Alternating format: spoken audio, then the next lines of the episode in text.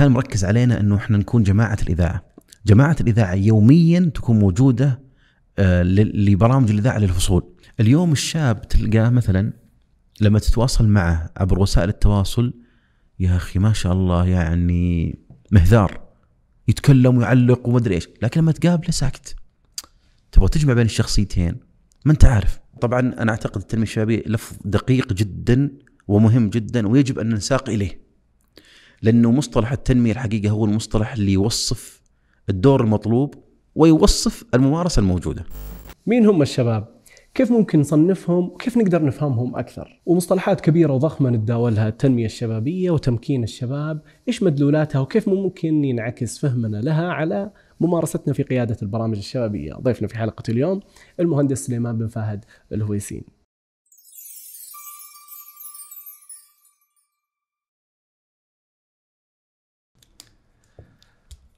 أبو فهد صوت القلم ترى. شو بعد؟ طلع ازعاج هذا الصوت؟ الصوت على طول. حط أنا القلم. أسمع الطقة هنا في طيب أبشر. والجوال صمته؟ مرة. خليني أحطه تحت أحسن مع المايكات هذه ما شاء الله تبارك الله. طيب يلا. السلام عليكم ورحمة الله وبركاته، حياك الله أبو فهد. الله يحييك. وتحية طيبة للساده المستمعين والمستمعات والمشاهدين والمشاهدات. خلينا نبدأ أبو فهد آه، بسؤال يعني آه، أول شيء من هو أبو فهد؟ آه والله يا أخي أول شيء بسم الله والحمد لله والصلاة والسلام على رسول الله. آه شاكر لك دعوتك الكريمة وشاكر لبودكاستنا الجميل. آه هذه هذه الإطلالة من خلال هالملف المهم ملف يعني أعتقد إنه حيوي لابعد درجة. أما من هو أبو فهد؟ أجيب يعني نجيب الإجابة من يمين ولا من يسار ولا؟ والله من أي اتجاه أتوقع أبو فهد يعني آه، هو طيب خليني خليني أجيبها لك بطريقة مختلفة. أنا اليوم آه، أعمل في مجال لم أكن أعمل فيه في السابق. وهذا المجال حقيقة هو كان آه، تحول وقبل كان في تحول وقبل كان في تحول. يعني يمكن التغيير هي سمة ثابتة معي في في حياتي عموما. آه، تخرجت من جامعة الملك سعود كلية الهندسة قسم الهندسة الميكانيكية ودخولي للهندسة أصلا في تحولات كثيرة. بعد ذلك عملت بعد ما تخرجت من من الجامعة عملت بالمناسبة في شركة آه، في مجال الطاقة في نفس التخصص. جلست فيها فترة ثم آه، انتقلت إلى ميدان آخر ميدان ال- المجال الإداري إدارة المشاريع يعني العمل الإداري بشكل آه، عام. أثناء هذه الممارسة بديت شوي أنتبه لموضوع الموارد البشرية. آه، راق لي جدا مجال الموارد البشرية. أنا من زمان من أيام الجامعة كنت أقدم بعض الدورات للزملاء وكذا. وأذكر في قصة طريفة آه، ما لها علاقة بالحلقة أقولها ولا؟ تفضل. في مادة عندنا في المستوى التاسع من أصعب المواد آه، اللي مرت علينا. ودرسنا دكتور من أصعب الدكاترة اللي درسوا المادة هذه. الدكتور جزاه الله خير يعني آه، كان كبير في السن وكان يعاملنا كأبناء رغم إنه يعني قاسي وصارم وكذا. فقال هذه المادة مطلوب منكم مشروع تخرج. لم يكن في توزيع درجات المشروع. قال أنا سآخذ عشر درجات من اختبار نهائي وأضعها في مشروع التخرج. وأبغى كل واحد يعد المادة ويحضرها ويجي يعرضها عندنا في القاعة والتقييم على العناصر آه، هذه كلها. المصادر ودقة المعلومة حسن تحضير المادة والعرض. طبعا هو الدكتور هذا شخصيته مرة صعبة ومرعب. المهم آه، أنا وزميلي آه، أخذنا موضوع من المواضيع. طبعا هو قال اختاروا من مواضيع الكتاب. الكتاب كان كبير ما درسناه كله درسنا يمكن 10% فقال باقي الكتاب ابحثوا في العناوين حقته وحضروا لنا مادة. فكل ما طرحنا موضوع لقينا واحد من الزملاء سبقنا واختاره. إلى أن أخذنا موضوع اللي هو التوليد المزدوج للطاقة. موضوع صعب والموارد فيه قليلة وذاك الوقت في الجامعة ما كان في نت يعني بالقدر الموجود اليوم. فاضطرينا نروح لمكتبة الجامعة وندور في الكتب إلى أن لقينا ثلاث كتب بس تتكلم عنه. فهذا الركن الأول عندنا انضرب اللي هو المصادر ودقتها. المراجع مراجع راحت. صحيحة. فقلت لصاحبي شوف هو مشترك مع البرامج الشبابية من القديم مثل يعني حالاتنا. فقلت شوف خلينا نشتغل على المحور الثالث. نبغى نسوي له عرض مبهر. يعني اللي تغلبه أو اللي. إيش؟ اللي تغلبه العبة. ألعب بالصوت ها؟ اي فقلنا طيب خلاص. فجينا اشتغلنا على البوربوينت رتبنا ترتيب العرض من أحسن ما يكون والحركات والإظهار وظهور الصورة وكذا. ثم جاء موعد العرض. اتفقت أنا والزملاء معي في القاعة. قلت شوفوا يا شباب في يوم العرض قبل ما يجي الدكتور قلت لا أحد يسألنا ولا نسألكم. لأن الدكتور بيقول قم يا فلان أعرض يا زملاء اساله فقلت شوف أرجوكم لا أحد يسأل حتى ما أسأل. لأنه أي سؤال بيجي أنا ما أدري ما أدري إيش إجابته لأن الموضوع صعب ولا فهمناه. المهم بدينا بدأوا الزملاء يعرضون إحنا كنا آخر مجموعة عرضت. أثناء العرض آه، بدأ زميلي محمد الله يذكره بالخير يعرض ال- المادة ثم بديت أنا أعرض. جاء واحد من الزملاء الله يهديه وطلع بسؤال أنا الحقيقة ما أدري إيش ألف باء السؤال هذا بس قلت ما راح أسكت. فأجبت بكل ثقة مثل العرض اللي قدمته بكل ثقة لأني ما ماني فاهم شيء أسأل الله ما حافظ. فأجبت على السؤال بكل ثقة. بعد ما خلصت طبعا كان عرضنا يمكن أقل العروض من ناحية المصادر قلتها. ومن ناحية جودة ترتيب المادة يعني كنا زي بقية الزملاء. العرض توقعنا ان اجتهدنا فيه بما يكفي. فكنت جالس وناظر آه، وجه الدكتور. لقيت وجهه يتهلل عجيب. بطريقة لم أراه طول فترة. احتكاكي به. ثم كذا ضرب على يدي وقال حقيقه ختامها مسك. أنا أناظر زميلي يقصدنا ولا يقصد غيرنا. أفضل عرض قدم اليوم هو عرض سليمان ومحمد. ما شاء الله. ناظر محمد؟ يا محمد صدق. بل أكثر من ذلك. أثنى ثناء كبير وقال عرض مقنع وعرض ممتاز. ما صدقنا الحقيقة. لما جاء في الاختبار النهائي أعطانا المفاجأة. طبع العرض حقي وحق محمد وأعطاه لكل طالب قال هذا هدية معك. إذا التحقت بالعمل في شركة سوي عروضك على غرار العرض هذا. ما شاء الله. طبعا أنا ما عرفت أكمل الاختبار صراحة. لكن كانت من التجارب الكويسة في الله، في الجامعة. بعد بعد كذا طلعت من من مجال الهندسة ورحنا مجال إدارة المشاريع والعمل الإداري. التحق بديت أركز أكثر على الموارد البشرية. يعني اللي جاب الموضوع إنه حبي للتدريب وحبي للإلقاء والعرض. آه، بديت أركز أكثر على مجال التدريب بناء القدرات وما زلت في هذا الميدان الآن. يعني آه، ولله الحمد فترة طويلة يعني في. مجال التدريب بناء القدرات. فهذا الآن آه، هذا طيب. هذا التحول الأخير في تحول جاي ما أدري عاد. ما شاء الله تبارك الله. طيب من خلال ال- الحديث هذا يعني ولا المقدمة هذه آه، يبدو سمة التغيير وذكرت حتى نقطة ثانية اللي هو اهتمامك بالشباب اي وأعتقد اللي يعرف أبو فهد عن قرب يعني يعرف اهتمامه الكبير جدا بهذه الفئة. آه، كلمنا أبو فهد عن علاقتك بالشباب كيف بدأت علاقتك بالشباب وايش أبرز ال... كلمنا عنها كذا يعني مم، طب التغيير نخليه على جنب ها التغيير أنا برجع له بعدين طيب. بس اعطينا ال... آه وش أقول لك في الشباب؟ آه يعني خل أتكلم لك ب آه وجهين للموضوع. وجهي أنا كمستفيد ووجهي أنا كممارس.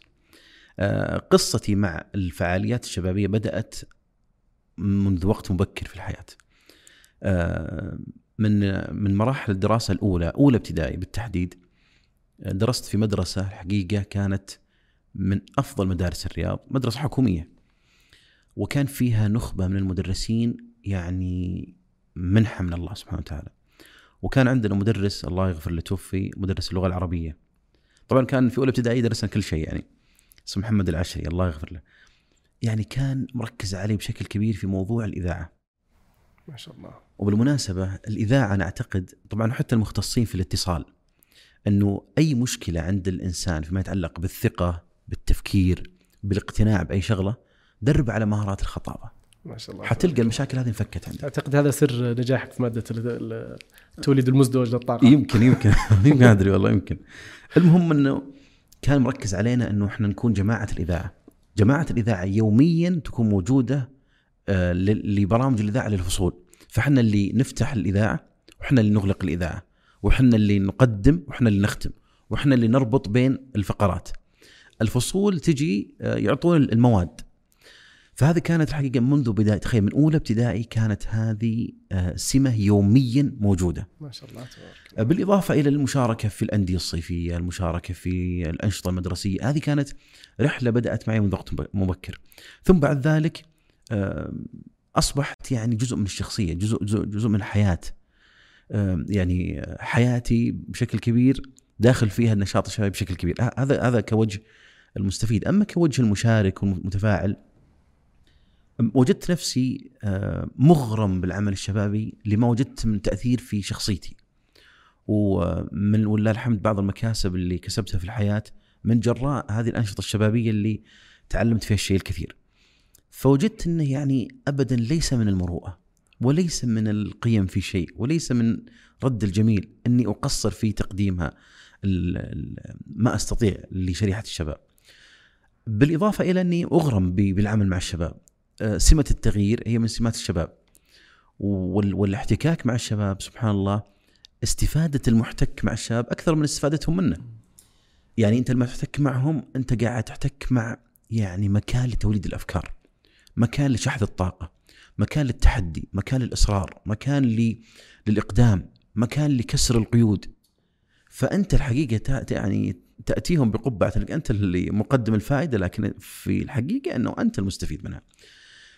فالعمل مع الشاب الحقيقة هو جزء منه احتياج نفسي لي حب وشغف بهذا المجال وأيضا هو يقين يعني عالي جدا بأهمية هذه الشريحة وباحتياجنا إن نعطيها ونهتم فيها ونركز عليها وأن الاستثمار فيها هو الاستثمار الرابح وهو الاستثمار الاكثر أهمية. تكفي هذه الإجابة ولا نزيد؟ والله أنا برجع عليها في محور الآن آه، بعد شوي. إحنا نبغى نفك العنوان. إحنا تكلمنا عن قيادة البرامج الشبابية. مهم. فامتدادا للحديث اللي كان قبل قليل عن الشباب. آه، مين هم الشباب في وجهة نظرك؟ إيش أبرز سماتهم؟ آه، سمات العاملين معهم؟ مين هم الشباب؟ طيب آه سؤال كبير إلى أبعد درجة، مين هم الشباب؟ جزء من إشكالياتنا اليوم في واقعنا في العمل مع الشباب عدم القدرة على الإجابة الدقيقة على هذا السؤال. يعني آه، بعد مرحلة من العمل مع الشباب وجدت إنه مجرد المعرفة التطبيقية والخبرات المكتسبة من الممارسة ما تكفيني. لابد أرجع إلى المراجع والكتب والمجلات والمواقع المختصة والمنتديات المختصة وال- والفعاليات المختصة بالعمل مع الشباب حتى أستفيد من الطرح النظري من التأصيل في الموضوع. ويعني استغرقت وقت كثير في هذا الموضوع. من أبرز الإشكاليات الخلاف الكبير إلى أبعد درجة في الإجابة على هذا السؤال. مين هم الشباب؟ خلاف كبير كبير جدا. وخليني كذا عشان أوضح الفكرة الخلاف الخلاف في الحدود ليس في الجوهر. الخلاف وين الحدود هذا الموضوع؟ إحنا متفقين لما نقول كلمة شاب يعني الجوهر واضح عندنا إحنا نقصد مين. لكن إيش حدوده؟ متى ممكن نقول إحنا بدينا؟ متى ممكن نقول ترى انتهينا؟ آه، متى نقول ترى هذا ممارسة خارج خارج إطار الشباب؟ متى ممكن نقول ترى ممارسة مقبولة في الشباب؟ هذه الحدود هي التحدي كانت. آه، وال- والمختصين واضحة الإشكالية هذه عندهم إنه الجوهر واضح لكن الحدود هي اللي أثرت. ليش اختلفت الحدود؟ اختلفت الحدود لأن الشباب يتأثر بشكل كبير بعناصر كثيرة وعوامل كثيرة. يعني مثلا يتأثر بالبيئة اللي ينشأ فيها. يتاثر يتأثر بالثقافة اللي اللي اللي ينشأ فيها. يتأثر بالظروف الموجودة اللي ينشأ فيها. يتأثر بالقيم السائدة اللي ينشأ فيها. الناحية الاقتصادية مؤثرة بشكل كبير. أشياء كثيرة تأثر على الشباب. هذا التأثير تأثير ينصب بشكل رئيسي على الحدود. فما بين تأثير يوسع في الحدود وما بين تأثير يضيق على الحدود ويضيقها بشكل كبير. طيب إيش الشباب؟ مين هم الشباب؟ آه خلينا نجي لك الإجابة من, من طريقين، الطريق الأول وهو الأوضح والأسهل الأوضح والأسهل في الطرح لكن ليس هو الأدق والأكثر آه، وضوحا في, في الواقع. اللي هم يتكلمون يقولون ترى الشباب هي مرحلة عمرية. فإحنا عندنا طفولة ثم طفولة متأخرة ثم سن المراهقة مبكرة متأخرة. في المراحل هذه حيبدأ معنا الشباب ثم بعد الشباب حيبدأ معنا بعد نهاية تبدا معنا مرحلة النضج ثم الكهولة ثم الشيخوخة ثم فهم يطرحونها هنا كمرحلة من المراحل. اللي يطرحونها بالطريقة هذه يقولون طيب أعطينا الحدود الزمنية لها. هنا ندخل في خلاف كبير جدا. بين عمر كم وكم؟ بين عمر كم وكم. يعني أقل أقل تقدير وجدت بعض الكتب طرحتها إنه سنة 13 وبعضها قالت سنة 11 نقدر نقول ترى هنا بدينا في الشباب. وأعلى عمر وجدته سنة 52 طبعا هذه ككتب مراجع علمية يعني ما بين دراسات وما بين رسائل علمية. كبير ولا؟ المدى مرة واسع. اي واسع مرة أي. الحقيقة. طبعا وش المشكلة إذا كان مدى واسع؟ المشكلة إنه التبعة تزيد علي، المسؤولية حتزيد. آه، قطعا الناس من سنه 11 لسنه 52 في تفاوت كبير في النفسيات وفي طرق التفكير وفي كذا. وهذا معناه أني لما أقدم معالجة شبابية معناها لابد أستوعب كل هالتباين الموجود. ولذلك مو بصح أني أوسع الدائرة بالطريقة هذه. ال- التباين هذا الحقيقة ممكن ممكن نعالجه من خلال خلينا خلينا من من من الطرح النظري الأكاديمي. أنا أبغى أروح للجهات المرموقة المختصة اللي تعمل مع الشباب. سواء منظمات دولية أو منظمات حكومية محلية وأسألها أنتم كيف عرفتوا الشباب؟ فمثلا خلينا نروح منظمة الصحة العالمية، منظمة الصحة العالمية هي منظمة تقدم معالجة للشباب. وفي الموقع الإلكتروني الخاص فيهم يقولون إحنا آه، بالنص ذكروا العبارة هذه، قالوا صعب إن نحدد العمر للشباب. لكن بما أن إحنا ملتزمين بتقديم برامج لكل شريحة من الشرائح فلا بد نحدد الشباب عشان نعرف هذه الشريحة من اللي يدخل من اللي ما يدخل فيها. فقالوا مثلا منظمة الصحة العالمية قالوا ترى ال- الشباب هم من سن الخامسه عشرة حتى التاسعه والعشرين أو حتى الخامسه والعشرين تقريبا. هذا تعريف منظمة الصحة ه- هذا. منظمة الصحة العالمية خلينا نكون دقيق إي نعم منظمة الصحة من الخ... من 15 سنة حتى 29 هذا هذا الحد حق منظمة الصحة العالمية اليونيسيف مثلا كجهة مختصة بالعمل الشبابي بحكم اهتمامها بالتربية والنشء والتعليم آسف اليونسكو وليس اليونيسيف قالوا الشباب راح نحددهم من عمر 15 حتى ال 24 آه البنك الدولي هو بنك يقدم آه، برامج تمويلية للدول وبرامج خاصة بالشباب. حدد كذلك الشباب من سن ال 15 إلى سن ال 24. عندنا في المملكة ال- آه، آه، هيئة الإحصاءات العامة والهيئة العامة للإحصاء آه، في التقرير السنوي اللي يصدر عنها حددت الشباب من عمر ال 15 حتى 34.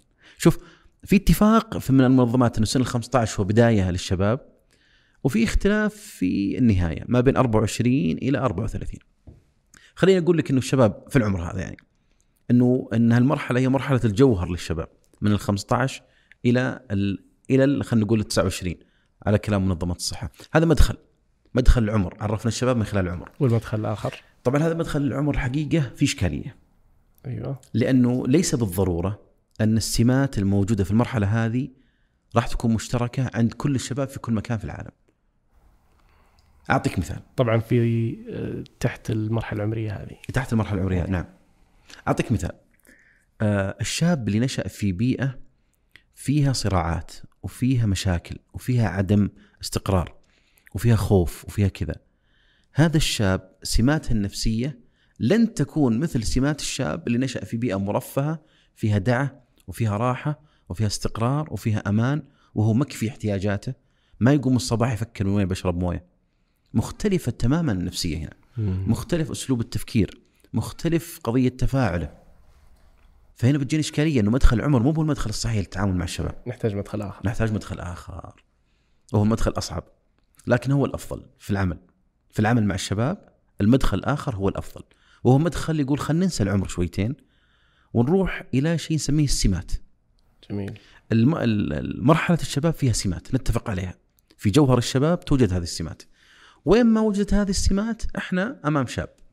وين ما نقصت هذه السمات إحنا يا يا أمام شخص ما بلغ مرحلة الشباب أو شخص تجاوز مرحلة الشباب. نستعرض السمات كثيرة.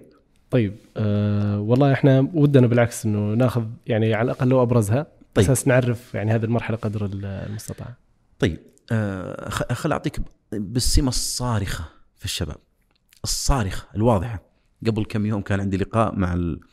مع مع مجموعة شباب عن طريق التواصل عن بعد فكنت طرحت لهم السمات هذه وقلت أبغى كل واحد منكم يقيم نفسه من عشرة عشرة؟ سمات كم تعطي أيوه. نفسك فواحد أعطى نفسه تسعة ونص من عشرة إنه كلها منطبقة يعني طبعا وهو في الأخير يعني هذه السمات حقيقة هي هي هي استقراء واستشفاف للواقع. أه، أهم سمة تميز الشاب هي النظرة المثالية للحياة. كيف؟ يعني الشاب لما يفكر لما يطرح لما يريد أن يعمل أي عمل لما يقيم أي شغلة لما يريد أن يحكم على أمر مقبول وغير مقبول لما يخطط نظرا لقلة تجربته الحياتية. هذا من جانب. ومن جانب آخر نظرا لتكوينه النفسي اللي يعيشه المرحلة هذه هو دائما ينظر للأمور بمثالية.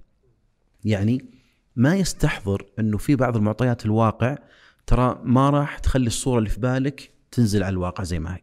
مثال لما شاب يريد أن يخرج مع أصحابه في رحلة الموعد الساعة كم؟ الموعد الساعة خمس. الشاب عنده خمس خمس. ما يفهم إنه ترى ممكن ظرف من الظروف مشكلة من المشاكل تأخرنا. ما نبدأ خمس نبدأ خمس وربع نبدأ ست. فتلقى مثلا إذا مرتب برنامج إنه الساعة خمس إذا بيزورونا في البيت مثلا من خمس إلى كذا في عندنا شاهي وقهوة بعدها بنسوي كذا بعدها بنسوي كذا ولا يستحضر إن في خطة بديلة ولا في المثالية. أيضا في نظرته للاشخاص من حوله في نظرة مثالية. ما يستحضر إنه في لا ترى ما تعتقده بالصورة مثاليه ليس هو الواقع. في نظرته لذاته في مثالية. المثالية هي السمة الطاغية على الشاب وهذه مردها لشغلتين ضعف التجربة الحياتية والشيء الثاني اللي هو التكوين النفسي. ربما حتى تنعكس على نظرتهم للمستقبل نعم أي نعم نعم صح ولذلك مثلا يعني في اختيار التخصص تحضر بشكل كبير نظرة المثالية إنه ما بين يعني طريقتين مثلا الناس يقولون إنه لابد الإنسان يتوجه في الشغف وهذه لغة دارجة اليوم خلينا نروح مع شغفي. ماشي بس ترى الشغف آه، هو أحد المعايير اللي تساعدنا على تحديد تخصصنا. وما بين الناس يقولون لا خلينا نروح لسوق العمل إيش يبغى اليوم؟ ماشي سوق العمل أحد المعايير ليس كل المعايير هذه إشكالية في النظره وطبعا هذه سمة. ولما نقول سمة ترى نتكلم عنها بحيادية. هي كويسة في مواطن وفيها إشكالية في مواطن أخرى. لكن الشاب السمة هذه سمة طاغية عليه في جل حياته. وعند جل الشباب مو كل الشباب. هل في سمات ثانية تشوف إنها طاغية مع الشباب؟ أي. المبالغة. المبالغة. المبالغة في الانطباعات المبالغة في القناعات المبالغة في التقييم المبالغة في تقدير الذات. طبعا المبالغة في تهوين أو تهويل. يعني ما يقدر يتعامل مع الأمور بوضعها الحالي. يعني ما يقدر ينظر الأمور كما هي. لا. ولذلك لما يحب يحب بشدة. لما يكره يكره بشدة. لما يعجب يعجب بشدة. لما يسخط يسخط بشدة.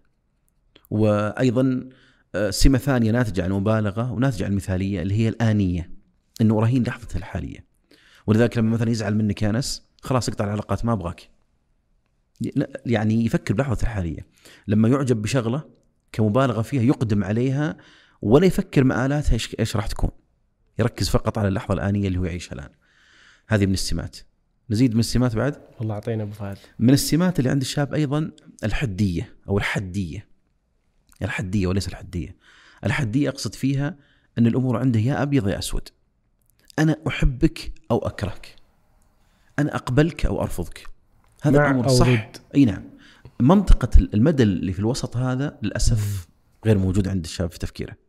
ولذلك تلقى في علاقاته يا أناس اخويا يا أناس في خلاف بينه وبينهم.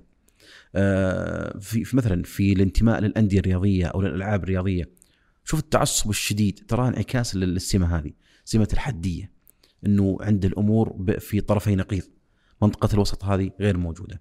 طبعا أرجع وأقول هذا ليس كل الشباب وليس في كل الاوقات لكن هي سمة طاغية عند أغلب الشباب في أغلب أغلب أوقاتهم. آه، من السمات أيضا عند الشباب آه، سمة الحساسية حساس. حساس تجاه أي نقد أو أي نظرة آه، نظرة حتى نظرة العطف تتعبه تتعبه كثير. آه، يشعر إنه ضعفت يشعر إني أنا أقل يشعر إني أنا خيبت أملهم. هذه متعبة نظرة العطف. آه، الحساسية هذه مشكلة. مشكلة إنه الشاب حيتعب كثير في مواجهة مشاكل الحياة ومتعبة أيضا في التعامل مع الناس غير العاديين. يعني المجتمع مو كله يفهم التفاصيل هذه ولا هو كله قادر على إنه ان فهمها إن يلتزم بها. فتلقى الشاب يعني حتى على مستوى الأسرة يجد إشكالية. إنه تجيك كلمة جارحة يجيه ما ادري إيش يجي كذا هذه تتعبه بشكل كبير. فالحساسيه مشكلة. طبعا وارجع أقول جل هذه السمات موجودة لنقص التجربة الحياتية. ولا مع مع صفعات الأيام كثير من. الأشياء حتتعدل نعم طيب هل تشوف إنه المتغيرات اللي نعيشها اليوم أثرت بشكل يعني مباشر أو غير مباشر على سمات الشباب؟ اي أكيد كيف؟ أكيد اليوم الشاب للأسف يعيشون تحدي كبير تحدي كبير جدا التقنية آه شيء سهل الحياة وشيء عطل آه بعض الأجزاء المهمة في الحياة يعني آه كثير من أولياء الأمور سبق التواصل معي من قبلهم ويقولون ابنائنا أصبحوا منعزلين تماما. جالس مع أجهزته. طبعا آه، بدايه من الابتدائية من السنة الثالثة الرابعة في الابتدائية حتى في الجامعة. اليوم الشاب تلقاه مثلا لما تتواصل معه عبر وسائل التواصل يا أخي ما شاء الله يعني مهذار. يتكلم ويعلق ومدري إيش. لكن لما تقابله ساكت. تبغى تجمع بين الشخصيتين؟ ما أنت عارف. هو منذ أن نشأ تبرمج إنه التواصل عن طريق وسائل التواصل هذه غير مباشرة حتى في الألعاب الإلكترونية في تواصل غير مباشر لكن إني أواجه إنسان حقيقة شيء مربك بالنسبة لي فعلا ووفق واحدة واحدة من الدراسات تقول إنه أحد الآثار للإدمان الإلكتروني هو فقدان الرغبة والقدرة على التفاعل الاجتماعي الحقيقي. نعم صحيح. تفضل. يعني أحد الأصدقاء قبل فترة كان يتكلم إنه عنده مشكلة مع ابنه. ابنه آه، يعني آه، منعزل تماما رغم أن ابنه في البدايات ما كان بالطريقة هذه. لكن مع مع دخول التقنيه بشكل كبير أصبح منعزل تماما. فهذه من إشكاليات اليوم، اليوم الشباب يعيشون هالجو هذا اللي هو جو آه، العالم الافتراضي فتلقى فيه شخصية مرحة شخصية آه، تمزح شخصية يعني آه، ما أدري إيش نقول أقصد إنه إنسان يعني صاحب كلمات لاذعة في في تعليقاته وفي كلماته وحتى في الرسوم اللي يحطها وحتى في مقاطع وحتى لكن في الواقع إنسان سلبي تماما. يعني ممكن يجلس بالساعات ما تسمع منه كلمة. طبعا أيضا من الانعكاسات السلبية ضعف البنية. اجتمع عندنا جلوس طويل على وسائل التواصل ضعف الحركة تغذية ما هي بالتغذية المثالية. أصبح عندنا الشباب شوي ترى بنيتهم فيها هشاشة. ولذلك أصبح في شويتين آه، تعب. اللياقة ضعفت. ما في قدرة على التحمل ما في قدرة على الجلد اللي كان موجود يمكن سابقا. هذا هذا توصيف اليوم من من أشياء قد تكون ما هي كويسة أو أو من الجانب السلبي في واقع الشباب لكن خلينا عشان نوزن الكفة اليوم إيش في بعد؟ آه، أشياء موجودة إيجابية في واقع الشباب اليوم في وعي عالي جدا عند الشباب. فعلا غير مسبوق. جدا جدا. خل أعطيك مثلا من جانب اختيار التخصص بحكم اهتمامي فيه. الحقيقة إنه لما كنا سابقا نتكلم عن موضوع اختيار التخصص وإن الإنسان لابد يكون عنده تحديد لوجهته في الحياة كثير من المفاهيم هذه غائبة تماما عن الشباب. آخرها أمس كان عندي أمسية قدمتها لطلاب أحد الجامعات كنت أقول للدكتور اللي نسق اللقاء يعني أنا صراحة منبهر من الوعي والمعرفة. يعني لما يجيك شاب يقول أنا أريد أن أختار مسار تخصص يخدمني إني أكون إنسان أقدم عطاء نوعي. الكلمة هذه ما كنا نسمعها سابقا. أيضا يقول أنا أريد أختار مسار يتوافق مع قيمي مع نظرة المجتمع يعني هذا الكلام ترى ما كنا نسمعه تماما في السابق فكمية الوعي عموما فيها زيادة. المعرفة والاطلاع فيها زيادة. المهارات التقنية. ترى يعني مكتسب جدا ممتاز. هذا هذا من الأشياء اللي اليوم كسمتين إيجابيتين وسلبيتين واضحة اليوم في الشباب. جميل. طيب آه يعني عودا على العنوان. إحنا قبل شيء أخذنا كذا يمكن لمحة عن الشاب خلينا ندخل في البرامج الشبابية. م. إيش المقصود بالبرامج الشبابية؟ شوف البرامج الشبابية اليوم هو مصطلح آه ما في أصل له يعني يعني ما ما نبع مثلا من منهجية ولا نبع مثلا من من مراجع علمية لا هو مصطلح ولده الميدان ولدها الممارسة الميدانية آه لذلك فيه مساحة من الاتفاق على فهم هذا المصطلح عند العاملين مع الشباب لكن في اختلاف كبير بينهم. الاتفاق عرفي. الاتفاق عرفي نعم. إي نعم. يعني في أمثلة كثيرة مضحكة بعض على على مثل قضية إن الاتفاق بيننا أصبح متعارف عليه. لكن لما نجي في التطبيقات تنشب خلافات بيننا لأن الحدود حقت المصطلح هذه اللي عندي ليست هي الحدود اللي عندك. يعني متى يسمى متى يكون هذا البرنامج نعم. برنامج شبابي؟ نعم. إي نعم. طبعا وهذا هذا من الأشياء اللي تدفعنا قبل ما نجيب على السؤال. إنه العمل الشبابي من الأشياء اللي يحتاجها اليوم اللي هو التقعيد والتأصيل والبحث والتنظير والكتابة فيه مهمة جدا جدا جدا. أما إيش البرامج الشبابية؟ آه ببساطة هي ما يقدم للشباب سواء لتلبية احتياجاته أو تنمية قدراته ورغباته. ببساطة. آه، ما يقدم لهم سواء من فعاليات من آه، من برامج موجهة بشكل مباشر، برامج موجهة بشكل غير مباشر، برامج تعليمية، برامج ترويحية، برامج قيمية، برامج تطويرية، ايا كان هذا الذي يقدم. الوعاء الذي يعطى للشاب لكي يساعده على أن يكون أفضل، يعالج مشكلة يعانيها أو يكتسب شيء يفتقده. هذه الإناء أو خلينا نقول المظلة الواسعة اللي يندرج تحتها مفهوم البرامج الشعبية. يا سلام يا سلام يا سلام. لكن إذا إذا سمحت لي الحقيقة هو البرامج الشعبية في في تقديري هو أحد إفرازات مصطلح أكبر اللي هو مصطلح التنمية الشبابية. التنمية الشبابية هو هو المصطلح الأكبر وهو اللي اليوم يعني يحتاج أن نفكر فيه كثير، نتأمل فيه كثير، نستوعب كثير. آه، في الغرب في طروحات كثيرة جدا على مصطلح التنمية الشبابية. آه، في أفكار جدا ممتازة. في ممارسات أيضا ممتازة جدا في مفهوم التنمية الشبابية. والتنمية الشبابية أحد إفرازاتها هو البرامج الشبابية وفيها تفصيل كثير إذا تحب نفصل فيها جميل. ممكن ناخذ وقتنا فيها. آه، طيب إحنا جل لعل نجي في آه، إن شاء الله كذا أحد آه، المحاور عندنا موجود راح يكون في حديث عن التنمية الشبابية.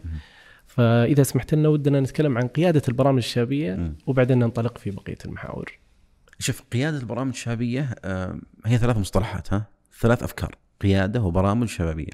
البرامج الشبابية جمعناها وعرفناها إنه هي ما يقدم للشاب لكي يساعد أن يكون أفضل أو يلبي احتياج أو كذا. أما قيادة البرامج الشبابية فالمقصود فيها جانبين، المقصود فيها آه، الممارسة ومن يتولى الممارسة. الممارسة في قيادة البرامج الشبابية نقصد فيها آه، إيش المنهجية اللي نحن إحنا اليوم قاعدين نشتغل فيها في إدارة هذه البرامج الشبابية في توجيهها في تطويرها في قياسها في تعظيم أثرها في في ديمومتها؟ هذه كممارسة. ال- البعد الآخر في قيادتها اللي هي متمثلة في الكيانات في الأشخاص. فلما نطرح مفهوم القيادة الشبابية إحنا نتكلم عن البعدين هذه. بعد من يقوم بعملية القيادة وبعد منهجية القيادة نفسها. أيوه. وهذا شغلتين الحقيقة آه، أصدق ال- القول فيها أنه للأسف ما تدربنا عليها. ولا نظرنا لها ولا كتبناها ولا أوجدنا برامج تطويرية تقوم عليها في ممارسات وفي اجتهادات وفي عطاء وفي محاولات لكنها ما زالت دون المأمول بشكل كبير. يعني أنا لما أتكلم عن مكون من أهم آسف مكون هو أهم اقولها أقولها بكل ثقة الشباب هو أهم مكونات المجتمع والأسباب كثيرة جدا. الشباب هو العنصر الوحيد في المجتمع اللي يشتغل معك اليوم وبكرة. الأطفال ما يشتغل معك اليوم أنت تنتظره بكرة.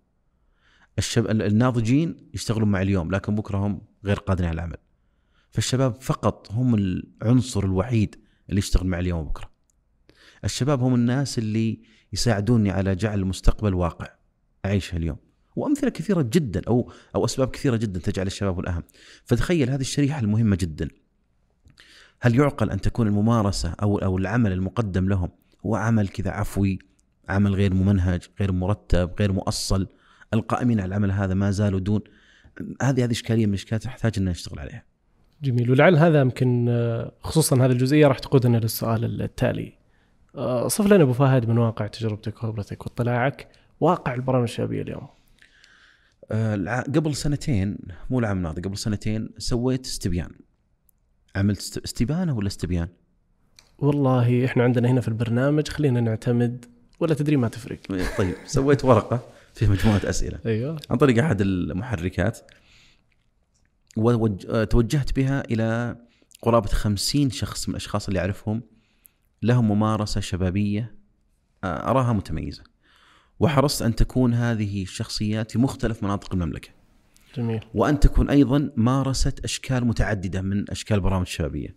يعني ما ما ما كانت ممارستها محصورة في نمط واحد إيه. من أشكال الممارسة الشبابية. وتوجهت له بمجموعه أسئلة. وكانت الأسئلة تدور على قضية ما الذي قاعدين نفعله اليوم في واقعنا؟ آه خليني ألخص لك اليوم المشهد في العمل الشبابي في الواقع بالتالي. آه قائم على دوافع نبيلة في الغالب. آه يقوم على آه تطوع. آه يركز على مجالات محدودة بشكل كبير ويغفل مجالات أخرى.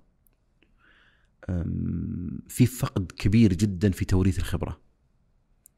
آه، في اختراع العجلة في كل مرة. أم، في كل مرحلة من المراحل فيه توجه عام يغلب على البرامج الشبابيه. وهذا سببه انقطاع التوريث في الخبرات ولأن كل جيل يأتي ويصنع تجربته بنفسه والجيل هو إفراز واقع وإفراز مستجدات واقعة فبالتالي تنعكس هذه على على البرامج الشبابية. وهذا ينفي قضية الجمود في البرامج الشبابية. هي ما فيها جمود. آه، في في البرامج الشبابية آه، مشكلة وضحاله في قضية التأصيل. ومن أهم القضايا اللي فيه نقص فيها فهم الاحتياجات الشبابية. بكل أسف. آه، في ابتكار عالي في موضوع البرامج الشبابية. مؤخرا في توظيف أيضا جيد إلى إلى درجة كبيرة فيما يتعلق بالمنهجيات وبالأفكار وبالوسائل المعنية بالتطوير الشبابي، يعني مثلا ما يتعلق بالتنمية المجتمعية وإدارة المشاريع المجتمعية في توظيف كبير لها فيما يتعلق بتصميم البرامج، إدارة المشاريع في توظيف كبير لها، مفاهيم الجودة في توظيف كبير لها. نظريات التعليم في توظيف كبير لها، التقنية عاد حدث ولا حرج. فأقول لك هذا اليوم تقريبا هو مشهد ال- الواقع الشبابي. طيب يا أبو فهد آه، خلينا يعني ننطلق في هذا السؤال من آه، منطلقين أول شيء منطلق واقع البرامج الشبابية واقع الشباب اليوم آه، اللي يعني سبق أنه وصفته قبل شوية. والمنطلق الثاني المتغيرات اللي آه، ما عاد نلحق عليها. متغيرات سريعة جدا وكبيرة جدا على مستوى سمات الشباب على مستوى بيئة المحيطة بالشاب على مستوى كل شيء. آه، في ضوء المنطلقين هذه إيش تعتقد أهم الجدارات اللي يجب على العاملين مع الشباب انه والله يدربوا عليها يتمكنوا منها فبرأيك إيش هي أهم جدارات اليوم؟ جميل. طيب آه قبل ما ندخل في الجدارات شوف ال- المتغيرات اليوم تراها شيء كويس. كيف؟ شيء كويس. ليش؟ لأنه أكثر شريحة قادرة على التعامل مع المتغيرات والتجاوب معها هم الشباب. فعلا. بشرط أن لا يكونون يعني دورهم دور المتلقي. مم. إذا تحول من دور المتلقي إلى دور المشارك حيريحونك كثير ترى يعني. وأنا كثير أنصح العمل معي أقول يا جماعة لا تجعلهم سلبيين أشركهم مم. معك أشركهم معك في كل شيء تستطيع فهذه بس عشان يعني تكون تطمينة يعني جميل الجدارات اللي يحتاجها العامل مع الشباب الحقيقة آه، كثيرة. أول جدارة هي فهم المرحلة. وهي جدارة معرفية بحتة. يحتاج من خلالها القراءة الكثيرة، الاطلاع على المصادر وبدون مبالغة، والله المعلومة اليوم اليوم متاحة. يعني في مواقع التواصل سواء في المرئية أو المقروءة أو حتى المسموعة. المعلومة متاحة بشكل كبير. طبعا وبكل أمانة الطرح العربي قليل جدا لكن الطرح ال- باللغة الإنجليزية بالتحديد كثير إلى أبعد درجة بل أكثر من ذلك مو مجرد فقط تعريف التعريف وطرح المقترحات وطرح الأدوات والمنهجيات هذه كلها موجودة فالبع... فالجداره الأولى جدارة الفهم فهم ال- الشريحة فهم خصائصها فهم احتياجاتها فهم هي إيش إيش إيش معطياتها هذا جانب الجانب الثاني بس في قبل ان ننتقل للجانب. الثاني آه، كنت تذكر لي إنه شاب لهم أنواع إيه إي كيف؟ يعني هذا تقسيم أنا اطرح الحقيقة لأنه يساعدنا على العمل مع الشباب. أذكر مرة اللي دفع لطرح التقسيم هذا إنه كان في ورشة عمل آه، نظمها أحد الأندية للانديه لفريق يعمل مع الشباب. فقال تعال إحنا في بداية السنة الدراسية أعطينا كذا بعض الإشارات اللي تساعدنا على ان كيف آه، يكون عملنا له تأثير أكثر. فمن ضمن الأشياء اللي سألتهم قلت إيش الشريحة اللي تستهدفونها؟ للأسف طبعا ما كان عندهم وضوح في الإجابة هذه. يعني هم طرحوا الشريحة اللي العامة اللي الشباب عموما. فقلت ترى لا ما, ما يمكن بالطريقة هذه أنا أقسم الشباب إلى ثلاث فئات والتقسيم هذا مبني على أن كل فئة لها طريقة مختلفة في التعامل. آسف طريقة مختلفة تماما في المنهجيه في التعامل. الشريحة الأولى هي شريحة ال- الشباب الذين يظهر منهم آه، بروز علامات القيادة. ولذلك اصنفهم تحت فئة الشباب القادة أو القياديين. وهم باختصار الشباب الذين لديهم قدرة على تكوين علاقات مع الناس لديهم قدرة على التأثير في الآخرين لديهم قدرة على توجيه المجموعة في شيء يؤمنون فيه لديهم قدرة على إقناع عالي. هذه السمات تراها قابلة للاكتساب لكنها أيضا فطرية يمكن أن توجد معهم بشكل فطري. فهؤلاء الشباب القادة هذولي هذول حقيقة يحتاجون عناية خاصة يحتاجون اهتمام خاص يحتاجون معالجة خاصة. وفي العادة لما يوجدون في بيئة بيئة شبابية عامة هؤلاء العناصر القيادية عناصر متعبة. حتى في الفصل في الفصل الدراسي العناصر القيادية متعبة جدا. ما تستجيب بسهولة. آه، يعني يوم من الأيام يكونون من أحسن الناس المساعدين لك إذا كنت تطرح شيء يؤمنون فيه ويحبونه ويوم من الأيام يكون من أشد المعاندين لك إذا كنت تطرح شيء غير غير آه، مرحب يعني به بالنسبة لهم. فهؤلاء الشباب خ- خطيرين جدا يعني. وهم طاقات. قادرين على إحداث تغيير كبير في البيئات اللي يعيشون فيها. وهم يعني سريعي سريعي البروز ما يحتاج إنك تتعب في البحث عنهم. آه، هم يحتملون البيئات الباردة. أقصد الباردة الضعيفة الح- الحركة والحيوية. ما يحتملون البيئات التقليدية النمطية، البيئات اللي آه، ال- العاملين فيها مع الشباب يغلب على أسلوبهم في التفكير أسلوب النمطية، أسلوب يعني أسلوب الإكراه. ما يتحملون الشيء هذا. ما يتحملون. وفي الغالب ما يكملون في هذه البيئات. طيب هذا النمط الأول. آه، النمط طبعا النمط الأول هو آه، نمط ترى مؤثر كثير في العمل الشبابي لأنهم يعني يقتنعون بالعمل الشبابي فيعودون يعملون في العمل الشبابي. لكنهم يعملون بطريقة مغايرة لما كان عليه العمل في السابق. لذلك من الأشياء الإيجابية فيهم أنهم يبتكرون مثلا آه، بيئات جديدة للعمل الشبابي، مجالات جديدة للعمل الشبابي، أشكال جديدة في العمل الشبابي. لكن في إشكالية إنه ما ورث خبرة أو ما يعني استقى خبرة من السابق فحيقع في إشكال في إشكاليات كثيرة وأخطاء كثيرة ولذلك ما يستمر. هذا الشكل الأول. طبعا وله تعامل وله من يعني كلام كثير يمكن ما هو وقته الآن. التصنيف الثاني من تصنيفات الشباب طبعا أنا ارجع واقول التصنيفات هذه بناء على نظرتنا كعاملين لهم. التصنيف الثاني هو تصنيف الموهوبين أو الموهوبون. آه، مين هم الموهوبين أو الموهوبون؟ هم الناس الذين لديهم قدرات ذهنية مرتفعة عالية في مجالات محددة. مثلا آه، قارئ قارئ بطريقة مختلفة عن غيره. آه، ذكي جدا مهتم بالرياضيات لديه اختراعات رسام رياضي خطيب فيزيائي. أي شكل شاعر. يعني يكون عنده كذا بروز آه، قوي في أحسنت. في مجال محدد. هذا هذه الموهبة. هذول الموهوبين الحقيقة هذا البروز يقابله خفوت في أغلب الجوانب الأخرى في الحياة. ولذلك هو حظك نصيبك ها؟ إذا وجد في بيئة مهتمة بالجانب اللي هو بارز فيه حيكون أفضل طالب. وحيكون فيه اهتمام وعناية كبيرة به.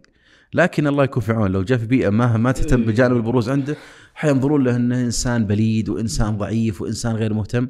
وهذه مشكلة تخيل يعني تخيل. طبعا هذا تحدي على البيئات الشبابية والعاملين فيها مراعاة التباين هذا وحسن تكوين البيئات الشبابية. يعني إحنا خلينا يعني ناخذ الأمور بعفوية أقصد في حديثنا يعني مو بالضرورة يكون مرتب بشكل كبير.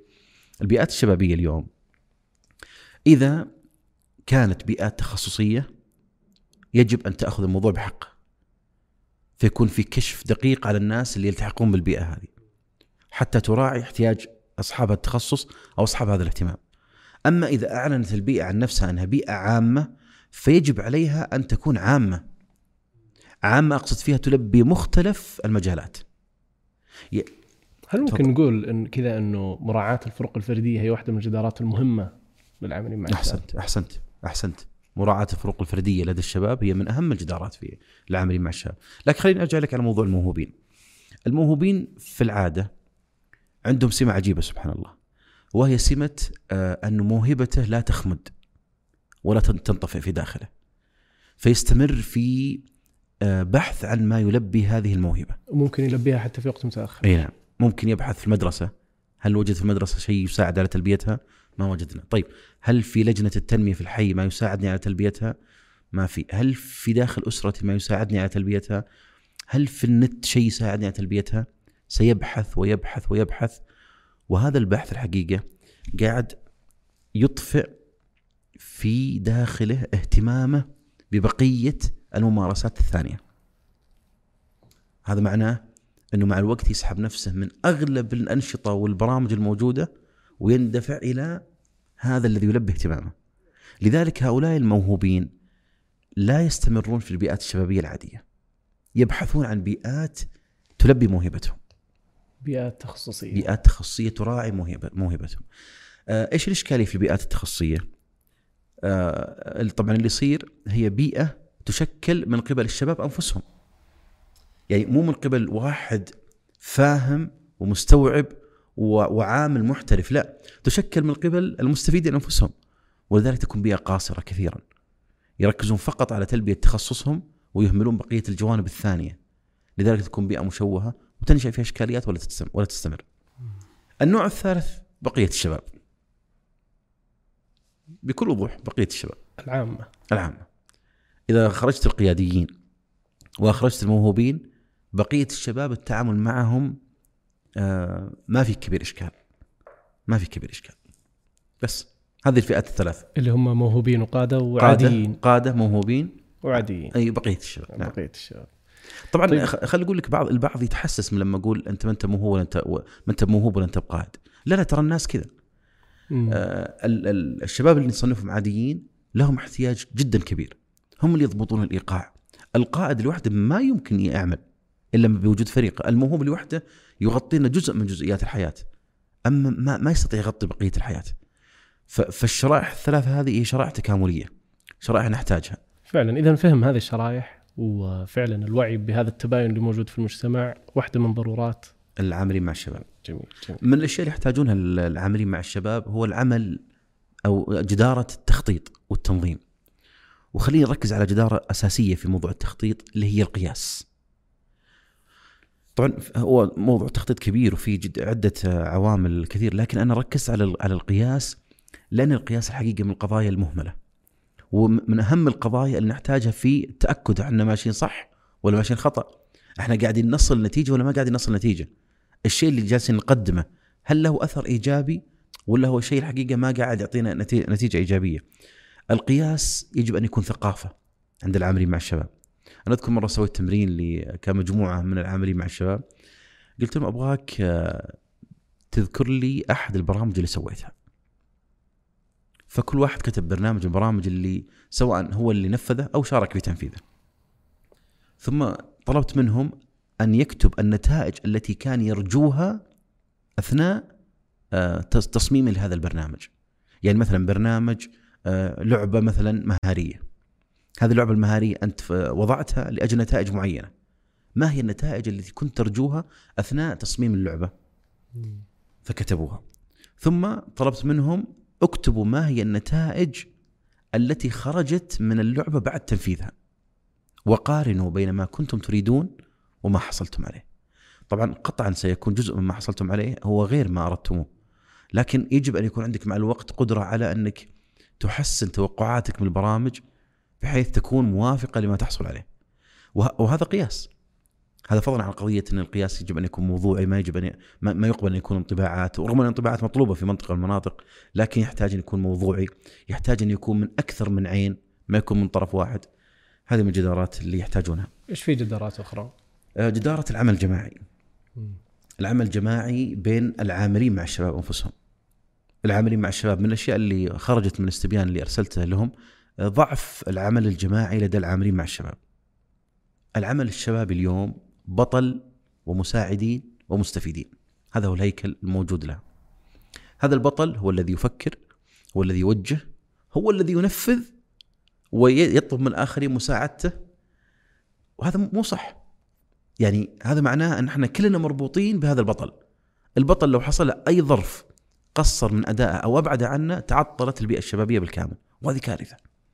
لذلك العمل الجماعي من الأشياء المهمة جدا، طبعا العمل الجماعي، مهارات العمل ضمن فريق عمل، القيادة، هذه كلها بنحط تحت عنوان العمل الجماعي. من المهارات المهمة يعني واللي حبيت إن أو الجدارات المهمه ممكن نختم فيها اللي هي جدارة إدارة الأفكار. إدارة الأفكار أقصد فيها ملف كبير اللي هو ملف إحنا كيف نفكر؟ إحنا كيف نقبل أو نرفض؟ إحنا كيف نولد أفكار جديدة؟ إحنا كيف نمحص الأفكار الموجودة؟ إحنا كيف نحط عندنا منظومة لقبول الأفكار؟ إحنا كيف نحط عندنا منظومة لاستحثاث الناس انهم اعطوني أفكاركم؟ هذه إدارة الأفكار من الأشياء اللي جدا مهمة وخصوصا في العاملين مع الشباب لأن قاعد تتكلم مع مع شريحة متغيرة ومتطورة بشكل كبير وبالتالي ما ما تتحمل فكرة إنه تقليد أو نمطية أو شيء روتيني لا لابد يكون عندي آه، تجديد عالي يكون عندي إبداع يكون عندي ابتكار ففكرة جداره إدارة الأفكار هذه كجدارة عامة يحتاجونها العاملين مع الشباب بشكل كبير. طيب جميل أبو فهد. نبغى ننتقل الآن لجزئية مهمة جدا. آه، في اليوم في العمل الشابي مصطلحات ضخمة ولافتات يمكن يرفعها الجميع لكن التباين واسع جدا في أفهام آه، العاملين لهذه صحيح. العبارات. صحيح. خلينا نبدأ بالعبارة اللي بدينا فيها حديثنا اليوم أيوه. التنمية الشبابية. أي. جميل. التنمية الشبابية. طبعا أنا أعتقد التنمية الشبابية لفظ دقيق جدا ومهم جدا ويجب أن نساق إليه لأنه مصطلح التنمية الحقيقة هو المصطلح اللي يوصف الدور المطلوب ويوصف الممارسة الموجودة. لذلك أنا ما أحب كلمة مثلا صناعة الشباب بناء الشباب. بناء وصناعة فيها معنى الجمود إنه أنت اللي قاعد تشكل والطرف المقابل جامد. أيضا البناء والصناعة تراها مرحلة مؤقتة ثم يقف يعني أي شيء نبنيه نبنيه لمرحله ثم يقف. والصناعة كذلك نصنع لفترة ثم يقف. أما التنمية فأنا أتكلم عن عملية تفاعلية بين الطرفين وأتكلم عن شيء لا نهاية له وأتكلم عن شيء قابل للتكيف مع أي زمان وأي مكان وأي ظروف. التنمية الشبابية مصطلح دقيق مصطلح آه، احترافي مصطلح مطبق الآن في الغرب بشكل كبير. في أوراق عمل كثيرة جدا قدمت في التنمية الشبابية. التنمية الشبابية يقوم على ثلاث أركان. أن نح- يعني نحدث تنمية شبابية فلدينا ثلاث أركان أساسية جوهرية. الركن الأول أي عملية تنمية شبابية تحتاج شيء نسميه الملهم أو الخبير. أيضا تحتاج شيء نسميه البيئة وتحتاج شيء نسميه القضية. إيش معنى ملهم؟ إيش معنى بيئة؟ إيش معنى قضية؟ خلي أوصف لك المشهد بمثال. آه نادي كشافة في مدرسة. يقوم عليه أحد الأساتذة في المدرسة من له ممن له خبرة طويلة في العمل الكشفي وعنده تأهيل في العمل الكشفي ويفهم نفسيات الشباب الموجودين في المدرسة ومع في الفرقة الكشفية معه. قادر على آه، التواصل الايجابي معهم. قادر على خلق علاقة خاصة مع كل واحد منهم. قادر على إقناعهم بأهمية المشاركة يمثل لهم مصدر إلهام مصدر فخر آه، تحفيز تعزيز هذه كلها موجودة في هذا الملهم. الملهم مهم جدا لأنه هو الذي يضبط البوصلة هو الذي يوجه هو الذي يضمن الديمومة هو الذي يراعي الفروق الفردية هو الذي يستطيع أن يكون الانسجام وال- والتنمية يقيس. هذا الملهم. أحتاج ركن ثاني وهو ركن البيئة. والبيئة هي أكبر من قضية المادية. أنا ما أقصد بالبيئه المكان اللي نجتمع فيه لا. أنا أقصد في البيئة النظام اللي يلمنا. آه، العنوان اللي نرفعه. آه، ال- ال- العلا- العلاقة بيني وبين كل واحد من الموجودين. أقصد بالبيئة كذلك آه، أسلوب تنفيذ البرامج. البرامج المطروحة الاحتياجات آلية المشاركة. أقصد بالبيئة كذلك ال آلية النمو في في العاملين في الموجودين في في في هذه ال- ال- الفرقة. كيف ينمون؟ توزيع الأدوار كيف قاعد يتم؟ يعني أقصد بالبيئة النظام الموجود بالكامل. لكن قلنا بيئة لأنها تشمل الشيء الحيز الفيزيائي المكاني والتفاعل الموجود فيما بينهم. فالبيئة مصطلح يعني كبير يلم ال يلم ال- الموضوع. الركن الثالث والأخير؟ القضية. القضية وهي مهمة جدا. الشاب الحقيقة لا يتحمل أن يعيش على على هامش الحياة أو أن لا يكون له دور. شوف من من القضايا اللي لابد نفهمها أنه الشاب عمو الشاب خصوصا وال- والناس عموما والإنسان عموما يريد أن يشعر بأن له قيمة وقيمة عالية. وأي ممارسة يقوم بها الشاب خصوصا من الممارسات اللي تلفت انتباهنا أو تزعجنا أو تمثل تحدي أو مخاطرة أو حتى تجاوز على الأعراف والأنظمة والأدب هي تراها بحث عن قيمة. لذلك لابد نستوعب هذا. طيب كيف نعالج الإشكالية هذه؟ إشكالية البحث عن قيمة نعالجها بالقضية. نقول تعال آه، تحمل قضية، انتمي لقضيه، عش قضية، اعشق قضية، تشرب قضية، اهتم بقضية واجعلها هي مشوارك في الحياة. التنمية الشبابية لما يوجد فيها ملهم ويوجد فيها بيئة والبيئة هذه مع الملهم يتضافرون لتكوين قضية يعيش من أجلها الشاب أنا أتكلم عن تنمية شبابية مثالية. جميل. يوجد عندي الملهم اللي يساعدني على أني أسير في الحياة يوجد عندي البيئة اللي أشوف المفاهيم اللي يطرحها الملهم. ماثل أمامنا موجودة وفي نفس الوقت أنا أتشرب قضية. حتى أفهم أنه ليس فقط آه، وجودي في البيئة هذه وجود وجود مؤقت لا. هو وجود مؤقت للتدرب على حمل القضية. ثم بعد ذلك ستكون القضية معي طيلة حياتي. القضية نقصد فيها اهتمام.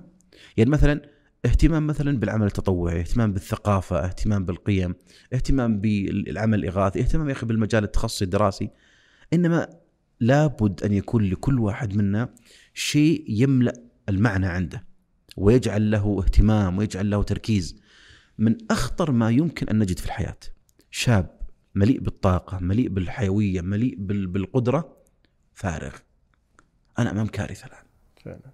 لكن هذا الشاب لما أملأه بقضية يا سلام يا سلام. أنا حقيقه أمام إنسان.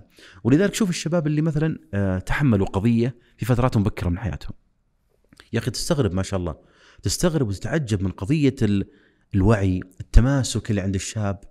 يعني ما هو ما هو خفيف أي واحد يقدر يدفع يمين أو يسار لا. هو ممتلئ بقضيته عايش معها. القضية تحمي الشاب وتحمله والشاب كذلك يحميها ويحملها. فهذه يعني ما يتعلق بالتنمية الشبابية. جميل. طيب خلينا ننطلق للمصطلح الآخر. أه وأعتقد يعني هذا المصطلح كثير يمكن اليوم من الكيانات وحتى البرامج الشبابية يمكن يرفعون هذا الشعار واللافته بشكل كبير جدا. لكن خلينا نفهم بشكل آه، أكثر عمقا. مصطلح التمكين؟ التمكين. إيش نقصد بتمكين الشباب؟ كيف يكون التمكين؟ إيش شكل التمكين؟ هل ممارسة اليوم هي تمكين حقيقي للشباب؟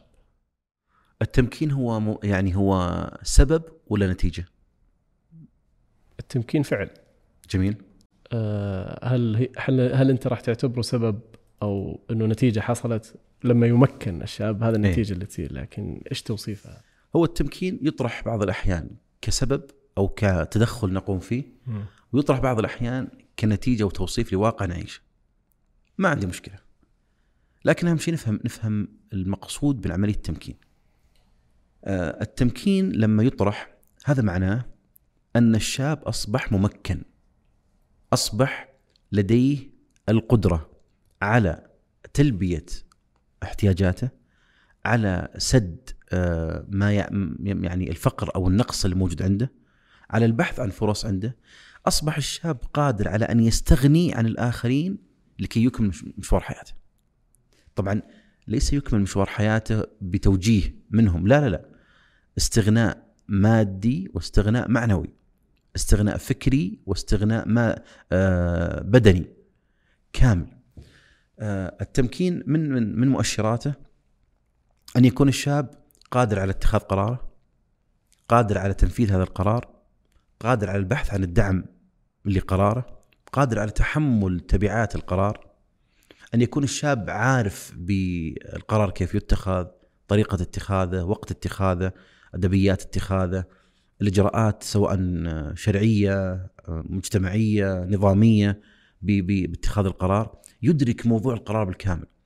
الشاب يكون قادر على التنفيذ التنفيذ بشكل محكم التنفيذ بشكل صحيح التنفيذ بشكل يخدمه التنفيذ بالطريقة المثلى. أيضا يكون مستعد لتحمل التبعات لأنه أي قرار الإنسان يقوم فيه لابد له تبعة لابد له نتيجة. فالشاب يكون متصور النتيجة فاهمها وقادر على أن يمضي فيها. هذا التمكين نقصده. الشاب أصبح ممكن أصبح قادر على أن ينطلق في الحياة بمفرده.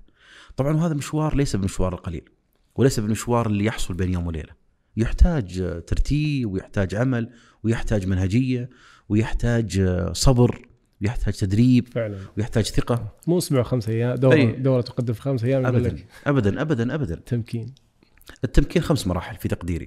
جميل. حتى نصل للتمكين في خمسة مستويات. إيش هي الخمسة؟ أول مستوى هو مستوى الاحتواء. الاحتواء النفسي والاحتواء الذهني والاحتواء الاجتماعي. الشاب اللي ما يجد احتواء يعاني. والاحتواء أقصد فيه إنك آه، تتقبل الشباب كما هو. ما يحتاج إنه آه، أشترط عليه تعديلات معينة حتى أحتويه. آه، إذا ما احتويته حيحتوي غيرك. والاحتواء مشكلته إنه يستلزم بعض الأحيان إن نعيش في ازدواجية. هذا الشاب مثلا يمارس ممارسات غير مقبولة لدي. أتكلم عني أنا كشخص أو أنا كبيئة. هذا الشاب لديه بعض الأفكار بعض كذا. حتى كمجتمع. أو حتى كمجتمع أي نعم. هذا الشاب لديه بعض الأفكار اللي ما ما هي متفقة مع الأفكار اللي عندي. هذا الشاب لديه بعض القيم اللي ما تتسق مع القيم اللي عندي. يعني الاحتواء إشكاليته لما توجد مساحة الاختلاف. وهذا مشكلة. إذا كنت لن أحتوي إلا من أط... يعني أنطبق أنا وياه تماما ما راح أحتوي أحد. لأني حتى أنا بعض الأحيان أختلف عن نفسي بعض الأحيان. يعني أنا الصباح ماني أنا في الليل. جميل. هذه المرحلة الأولى. هذه المرحلة الاحتواء. بعد الاحتواء ننتقل لمرحلة آه خلينا نشوف الاحتواء. كيف أعرف إني نجحت في الاحتواء؟ لما الشاب يصبح يعرف نفسه بأنه جزء من من المنظومة. ويصرح بها ويبدأ يلتفت له ويبدأ يتأمل فيها ويبدأ آه، يشعر بالارتياح والعفوية داخل هذه المنظومة أنا احتويت بشكل جيد. بعد الاحتواء ننتقل مرحلة مرحلة الإشراك. والإشراك أقصد فيها الإشراك الفكري والإشراك النفسي والإشراك البدني. الإشراك معناها فتح مساحة جزئية لدخول الشاب. مساحة جزئية. فمثلا ممكن أشاوره في جزئيات من جزئيات المواضيع اللي لها علاقة فيه. ما يمنع أخذ رأي الشاب في بعض القضايا اللي ممكن يشارك معنا فيها. ما يمنع ما يمنع أني أفتح له مجال أن يمارس معي ينفذ يقوم بتقديم بعض الخدمات بعض الأدوار اللي ممكن يشارك فيها. على مستوى البيت، على مستوى النادي، على مستوى المدرسة، على مستوى لجنة تنمية، على مستوى جمعية، على مستوى فريق تطوعي، على مستوى المجتمع بالكامل. آه، أشرك الشاب. وزي ما قلنا الإشراك هو فتح مساحة جزئية لكي يشارك الشاب معي فيها. الإشراك في ميزة أن الشاب يبدأ ينظر للأمور بواقعية أكثر. يبدأ يستشعر التحديات الموجودة أمامه. من إشكاليات والله اليوم اللي نعانيها بعض الأسر تحت ذريعة أو تحت لافتة آه، خدمة الابن، العناية بالابن، الحرص عليه. الابن ما له أي دور في الحياة. يعني سلبي تماما. أمه أو أبوه من باب الحب والحنان والخوف عليه منعوه من ممارسة حقه في الحياة.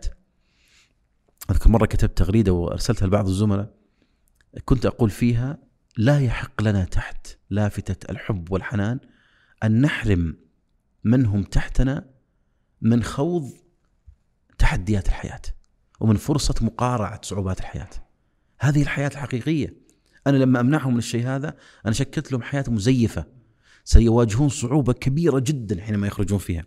ومثال الشرنقة اللي صغير يعني الفراشه الصغيرة لما تولد تولد فيه زي الشرنقة صح؟ لو رحمتها أمها وقالت يا أخي قاعد تعاني وهذه خل أشق الشرنقة عشان تطلع إيش إيش سوت الأم؟ قتلتها لأن ما وصلت لمرحلة أنها هي بيدها تكسر القيد وتنطلق لذلك بعض الأحيان خليه يعاني خلي الشاب يعاني فالإشراك يقوم على المفهوم هذا أني أفتح له الفرصة أني يعيش الحياة على حقيقتها. والثالثة؟ المؤشر في الإشراك متى اكون نجحت في الإشراك؟ لما يبدأ الشاب يتكلم معي عن المشاريع ويناقشني فيها ويطرح رأيه فيها في الخدمات والأعمال الموجودة أصبحت تحتل جزء من تفكيره. لما مارس معي الأدوار بدأت تدخل كمنطقة اهتمام في تفكيره. هنا مؤشر كويس. ممكن نقول إن المؤشر هو التبني؟ آه لا أقل من التبني. التبني حيجينا في مستوى متقدم.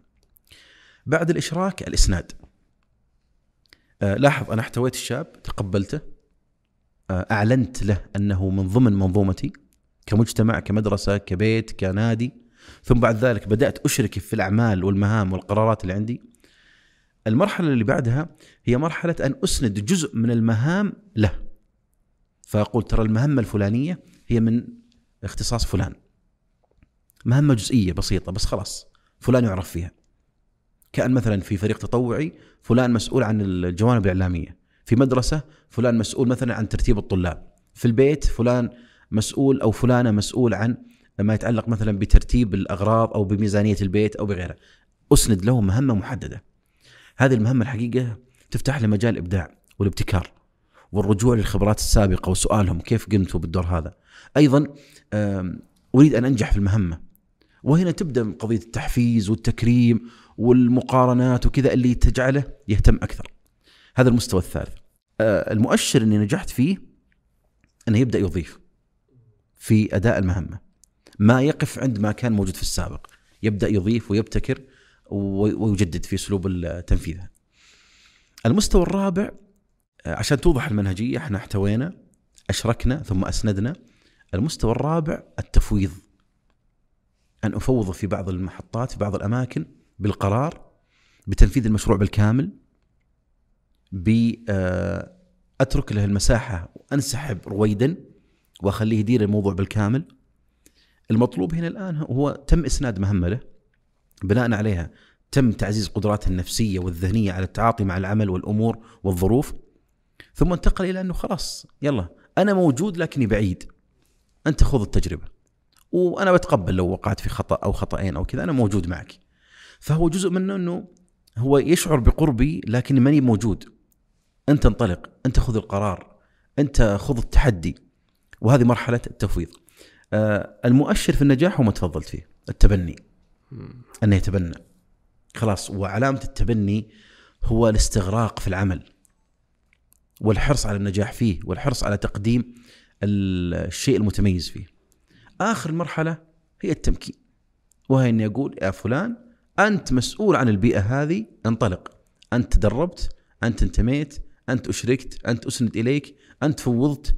أنت الآن قادر وجاهز على أنك آه تقوم بما كنا نريده منك. أنت أصبحت ممكن. فشوف كيف التمكين. رحلة رحلة حلوة وطويلة لكنها بإذن الله تؤتي ثمرتها وترى نحتاجها.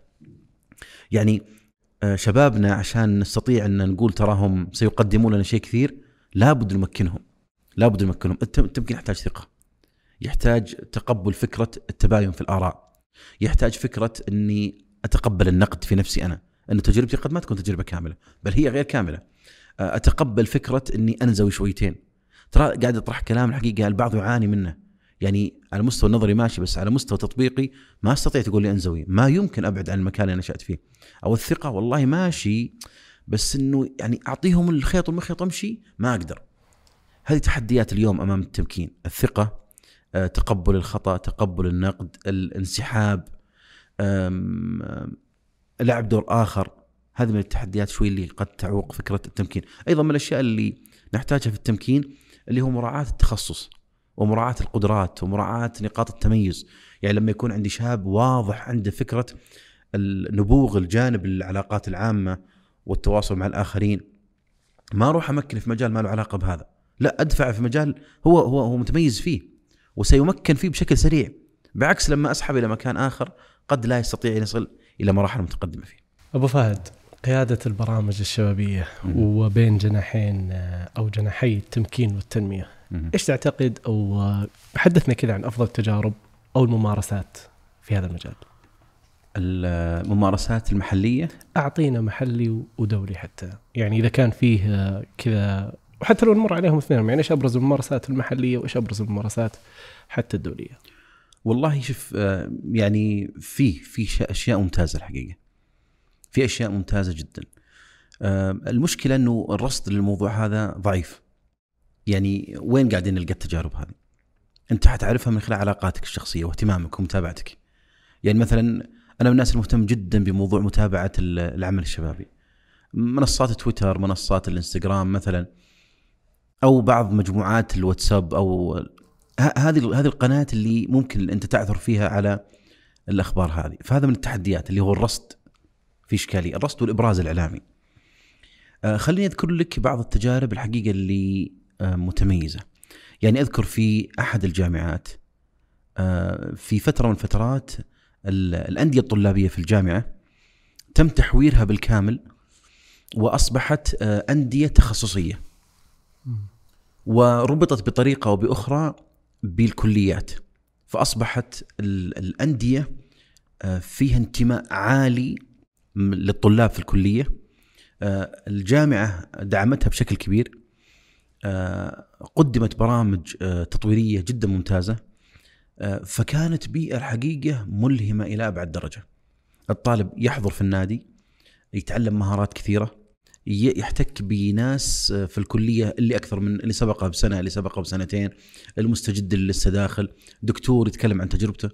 فكانت تجربة رائعة جدا. الأمر الآخر إنه ربط الجهد اللي تقدمه هذه الأندية بالتخصص. فيتم علاج إشكاليات من خلال التخصص. ويتم النقاش حول كيف يمكن لتخصصنا يخدم المجتمع أكثر. كيف يمكن نستفيد من من المختصين في مجالنا في خدمة الكلية ممن سبق للتخرج. فكانت الحقيقة يعني يعني بيئات آه، تستحث التفكير آه، تحول توجيه أو تحول تفكير الشباب وتوجه نحو القضايا الأهم في حياته، قضايا جادة. وخرجت الحقيقة خرجت عناصر جدا ممتازة. بعضهم الآن مبتعث بعضهم الآن قائد في أحد يعني عدة عدة منهم قادة في عدد من المنظمات. فهذه تجربة حقيقه ممتازة. أنا ألخص التجربة هذه بأنه أندية قائمة على التخصص. قائمة على اشراك مختلف الأطراف ذات العلاقة فيها وتبحث عن مشاكل المجتمع من خلال تخصصها وتحلها. هذه تجربة من أحد التجارب. أذكر تجربة في دولة خليجية في عمان. من أروع التجارب الحقيقة. تابعتها من بدايتها حتى نهايتها. فكرة المناظرات. المناظرات عجيب. الطلابيه مثل الدوري. أيوه. آه، يبدأ على مستوى الكلية. آه، فكرة مناظرة. من يرى في نفسه الأهلية للدخول فيها يقدم ويسجل ضمن فريق ثلاث أشخاص آه، يجتمعون في مكان في حلبة عبارة عن مسرح فريق الف فريق باء المحكم يبدأ بسم الله يلا خلونا نتناظر عن موضوع كذا. ويعطي قضية لكل فريق؟ يعطي قضية واحدة. مم. آه، أنتم تبنوا فكرة المعارضة وأنتم تبنوا فكرة المؤيد. وأحشد الأدلة وأقنعني وفي لجنة تحكيم وهكذا يتم التصفية التصفية التصفيه حتى تصل إلى النهاية. أنا حقيقة ما أدري بالضبط كيف يتم يعني تحديد أنت مؤيد ولا معارض نسيت الآلية لكن حقيقة أنا تابعت تفاصيلها. شوف لما تعطي الشاب فرصة أنه يعمل فكرة في كيف آه، أنظر لتفاصيل القضية وكيف أحشد الأدلة والبراهين اللي أقنع المقابل فيها. وكيف أتناغم مع فريقي طبعا وكيف يكون عندي أصلا ثقافة عالية شخصية حتى أدرك المواضيع اللي ممكن تكون مثار نقاش. طبعا كانوا يختارون مواضيع تمس الطالب الجامعي. آه كانت تجربة رائعة جدا أنا أعتقد في تجربة شبيهة لها في البترول جامعة. البترول جامعة الملك فهد إيه. أعتقد كأني سمعت إنه كان في تجربة فعلا شبيهة بهذه هي هي تجربة تقام سنويا كانت بطولة سنوية ما شاء الله أنا تابعت في أحد السنوات الحقيقة جدا جدا استمتعت فيها آه، شاهدت اللقاء الأخير للفرق الأخيرة في على التصفيات النهائية يا أخي ما شاء الله على قضية سرعة البديهة ما شاء الله تعالى. سرعة الحجة قوة الحجة الإقناع الانتباه لثغرات ال- المتحدث المقابل التناغم بين الفريق يعني هي تجربة فيها روح المنافسة لكن في نفس الوقت تبني ملكات ومهارات عند الشاب. وهذه من التجارب اللي جدا رائعة واللي هي أصلا تعزز فكرة التنمية الذاتية عند الشاب نفسه. آه، من التجارب الجميلة آه، يعني خارج نطاق العالم العربي التجربة الفنلندية عموما هم رواد في العمل مع الشباب وللعلم مسمى عامل مع الشباب موجود في فنلندا من تقريبا 1882 ميلاديه أوه. بمسمى عامل مع الشباب أكثر من 120 ألف عامل مع الشباب لدى آه، فنلندا آه، 12 مليون جنيه استرليني تم صرفه على العاملين مع الشباب كرواتب في آه، عام 2017 على ما أذكر. تجربة رائعة جدا وهم متقدمين جدا على غيرهم في هذا المجال. هذه كذا يعني لفيف من التجارب، التجارب كثيرة حقيقة يمكن هذا اللي استحضرها الآن على تنوعها وعلى كثرتها. هل في مصدر تنصح فيه إذا رغب آه يعني عامل مع الشاب إنه يطلع على تجارب معينة؟ يعني ذكرت مثلا إن التجارب الفنلندية متميزة عن غيرها من التجارب. آه إذا كان في مثلا آه يعني توصية أخرى في ميدان رصد التجارب أو الاطلاع التجارب العالمية. هو كان في آه، في في ممارسة آه، جدا ناضجة اليوم وأعتقد إنها يعني تعطي آه، إيش أقول لك تعطينا كذا حل متكامل في العمل مع الشباب اللي هي تجربة شباب مجتمعي في المنطقة الشرقية. آه، الحقيقة أنا التقيت معهم كثيرا حضرت لهم مجموعة من البرامج اطلعت على ما يقدمونه عملهم جدا ممتاز عندهم موقع إلكتروني مليء مليء بمعنى كلمة مليء. كتب آه، رصد آه، نماذج أدوات مهارات آه، عندهم استضافات دورية للعاملين مع الشباب. طرحوا كتيب أو منتج اسمه مكتبة مآب. تجمع جل المراجع الشبابية. عندهم رصد لأفضل الممارسات والتجارب الشبابية العالمية. الحقيقة هم يعتبرون يعني ممتازين. وطبعا كله يعني خدمة. مجتمعية. جميل جميل جميل. طيب أبو فهد آه يعني خلينا ننتقل إلى سؤال أعتقد تطرقنا يعني يمكن آه، لو بشكل غير مباشر في آه أثناء الحديث السابق. آه باعتقادك أبرز التحديات اللي تواجه قادات البرامج الشبابيه. آه، التخصص التخصص يعني لابد نفهم اليوم إنه موضوع العمل مع الشباب أصبح تخصص ما يكفي فيه قضية ال- الخلفية البسيطة اللي أخذتها من خلال سماعي المادة من هنا أو نقاشي مع شخص من لا. هو اليوم عمل يحتاج تخصص يحتاج دراسة يحتاج آه، تأهيل يحتاج مواكبة يحتاج تحديث مستمر. هذا تحدي. التحدي الثاني الاستدامة في العمل. لأنه الإشكالية اليوم اللي صايرة إنه الواحد يكون في مرحلة الشباب اللي يتلقى الخدمة ثم مع استمتاعه بالجو يستمر شويتين كممارس ومقدم الخدمة سنة سنتين ثلاث ثم يبدأ ينشغل وينصرف عن هذا الموضوع. نحن نخسر كثيرا كذا. لا أبغى الاستدامة، أبغى أنك تنظر الموضوع هذا إنه مشروعي، هو خطي، هو مجالي، هو مهنتي، هو وظيفتي. فتنظر الموضوع باستدامة. التحدي الثالث المأسسة. إن نتحول من جهود الأفراد أو المبادرات المؤقتة إلى الكيانات اللي تعمل في هذا المجال. فنتوقع ثلاث تحديات التخصص والإستدامة من قبل الاشخاص ثم المأسسة المؤسسات. جميل جميل. وذكرت لي في آه، المؤسسه إنه التنمية الشبابية تبدأ من فكرة أو مبادرة وتنتهي. إي نعم. الت- التنمية الشبابية عموما هي ممارسة أو اهتمام أو محاولة من شخص مهتم بقضية من القضايا أو يعاني من مشكلة معينة. تتطور هذه حتى تصير آه، خدمة مجتمعية أو فعالية يقدمها. ثم تكبر حتى تكون مبادرة. ثم تكبر هذه المبادرة حتى تكون فعالية كبيرة. ثم تنمو حتى تكون آه، جزء من كيان قائم ثم تستقل بذاتها بكيان ثم تتحول إلى كيان له أفرع فهذا يعني هو النمو أو يعني رحلة رحلة ال- التنمية الشبابية. طيب في باب التحديات أبو فهد البحث يعني إذا جينا نتكلم مثلا عن عادة في كثير من التخصصات تلاقي انه والله في مراكز أبحاث متخصصة تحيط العاملين مثلا في هذا التخصص بآخر المستجدات ب يعني كثير من القضايا أو المواضيع اللي تهمهم في هذا الباب. فألا تعتقد انه هذا برضو أحد التحديات اللي نعم. يعيشها العاملين مع الشباب اليوم؟ نعم نعم. هذا تحدي كبير جدا يمكن اشرنا له أكثر مرة في حديثنا. اللي هو طبعا يعني الموضوع من أكثر من زاوية من زاوية ال- الرصد للأطروحات النظرية والمراجع العلمية في الموضوع وأيضا متابعة المستجدات في الموضوع آه، تقارير دورية يعني اليوم نبغى مثلا نعرف كم عدد الكيانات العامله مع الشباب ما في رصد الموضوع هذا بشكل دقيق آه، الفعاليات اللي قدمت للشاب ما في رصد لها عدد الشباب المستفيدين من خدمات الشباب. ما في رصد لها. إذا ما توفرت المعلومة هذه أنا سأقف عاجز عن تقديم تصور دقيق و- بل عن اتخاذ قرار مناسب أيضا. فعلا. هو في في مؤشرات عالمية مثلا تتكلم عن الشباب. يعني مثلا في مؤشر اسمه مؤشر التنمية الشبابية. هذا مؤشر سنوي. آه، في مؤشر اسمه مؤشر الشباب العالمي. كلها طبعا تصدر منظمات عالمية. في مؤشر اسمه مؤشر التقدم الشبابي. هذه كلها مؤشرات يعني تتكلم عن الشباب عموما يعني طبعا تركز على قضايا أساسية وبعضها ينزل في تفاصيل أكثر فيتكلم عن الشباب في كل بلد من البلدان وتعطي تعطي انطباع وتعطي توجه وتعطي يعني أرضية ممكن أن ننطلق من خلالها. ال- ال- الإحصاءات عن الشباب هي مبثوثة في مراجع أخرى. يعني مثلا في التعليم راح تلقى مؤشرات تخدم في الشباب.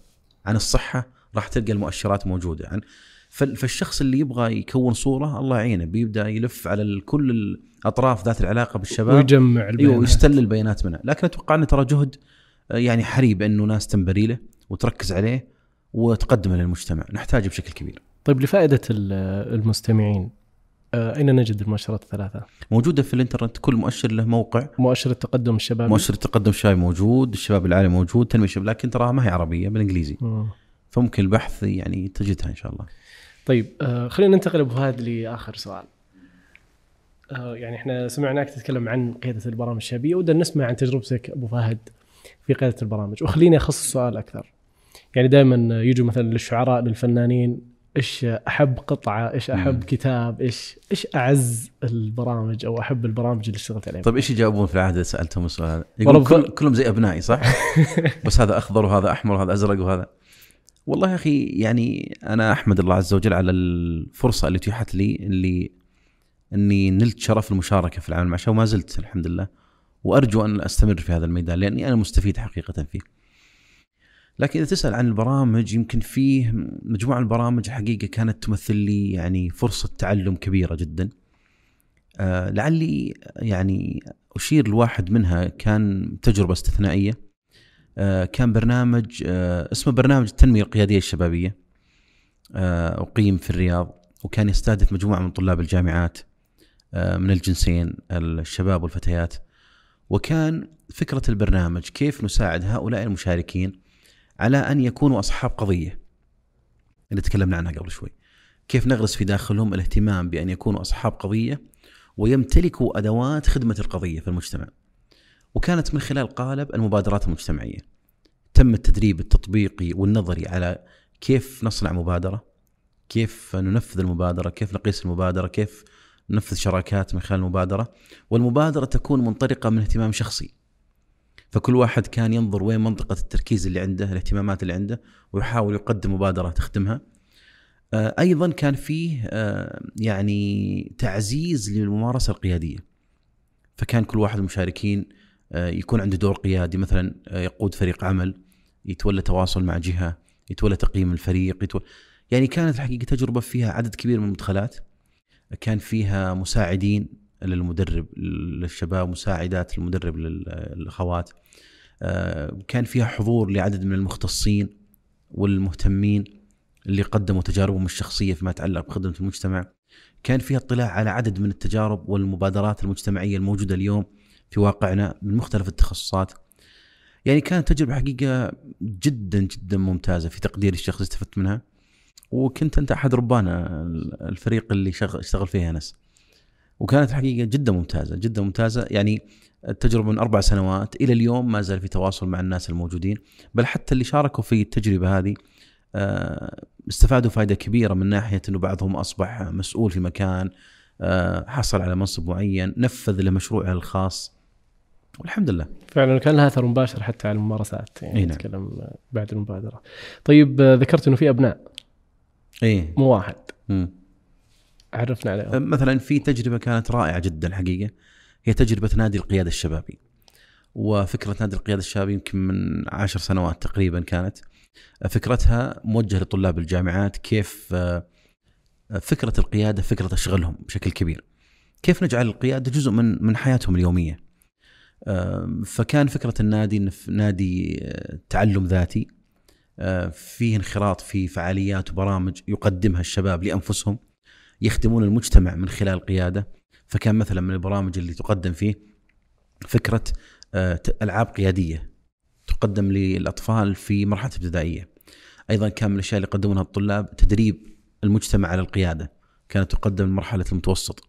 فكان الشاب يدخل في البرنامج هذا هو هو الفاعل وهو النتيجة. هو الذي يفعل الخطة هو اللي يفعل التنفيذ هو اللي يفعل البرنامج وهو النتيجة في نفس الوقت. لأنه يقول أفضل طريقة للتعلم هي التعليم. إذا أردت أي واحد انه يستفيد من فكرة من الافكار خليه يشرحها لغيره. فكان هذا فكرة البرنامج بالإضافة لأنه كان قائم على فرق عمل ومستويات مستوى السنة الأولى السنة الثانية السنة الثالثة وكل سنة لهم أدوار مختلفة. السنة الثالثة كانوا يقودون النادي بالكامل. مجلس إدارة من المشاركين يقودون النادي. والحمد لله يعني كانت تجربة جدا رائعة استمرت قرابة سبع سنوات. ما شاء الله تبارك الله. كلمة اخيره أبو فهد توجهها للعاملين مع الشباب. آه العمل مع الشباب شرف والعمل مع الشباب آه منحه والعمل مع الشباب شغف والعمل مع الشباب كذلك روح وهو آه قضية ما تقبل أنصاف الحلول. يعني ما ينفع إنه نتوجه العمل مع الشباب على الفرغة ولا حسب الم... لا يعني الحقيقة يجب أن تكون رسالة حياة. ويجب أن نأتيها بحب ويجب أن نأتيها ونحن نقدرها قدرها. ونستشعر العوائد الكبيرة المتحققه من خلالها. العوائد المباشرة لي أنا والعوائد المباشرة للمشاركين والعوائد غير المباشرة كذلك. العمل مع الشباب هو استثمار رابح ناجح على كل المستويات على كل الصعود بإذن الله تعالى. يحتاج نراعي يعني أسباب النجاح فيه نراعي ما يجعله آه، تجربة ناضجة ناجحة ونبشر بالخير إن شاء الله. الله يسعدك أبو فهد. الحقيقة كان يعني نقاش جدا مثري وماتع. آه يعني على المستوى الشخصي أعتقد إنه الحلقة ولدت الكثير من الأسئلة الكثير من آه ربما الدافع للبحث في قضايا معينة. وأعتقد إن هذا مؤشر جدا إنه الحلقة كانت آه، إن شاء الله مليانة. إن شاء الله. شكرا لك أبو فهد. وفعلا في النهاية يعني نتمنى أن تكون هذه الحلقة. خلينا نقول إضافة فارقة. يعني للعملين مع الشباب إن شاء الله. شكرا لك أبو فهد. الله يعطيك العافية. الله يعطيك العافية وشكرا لإخواننا المستمعين والمستمعات وكذلك المشاهدين والمشاهدات. السلام عليكم ورحمة الله وبركاته.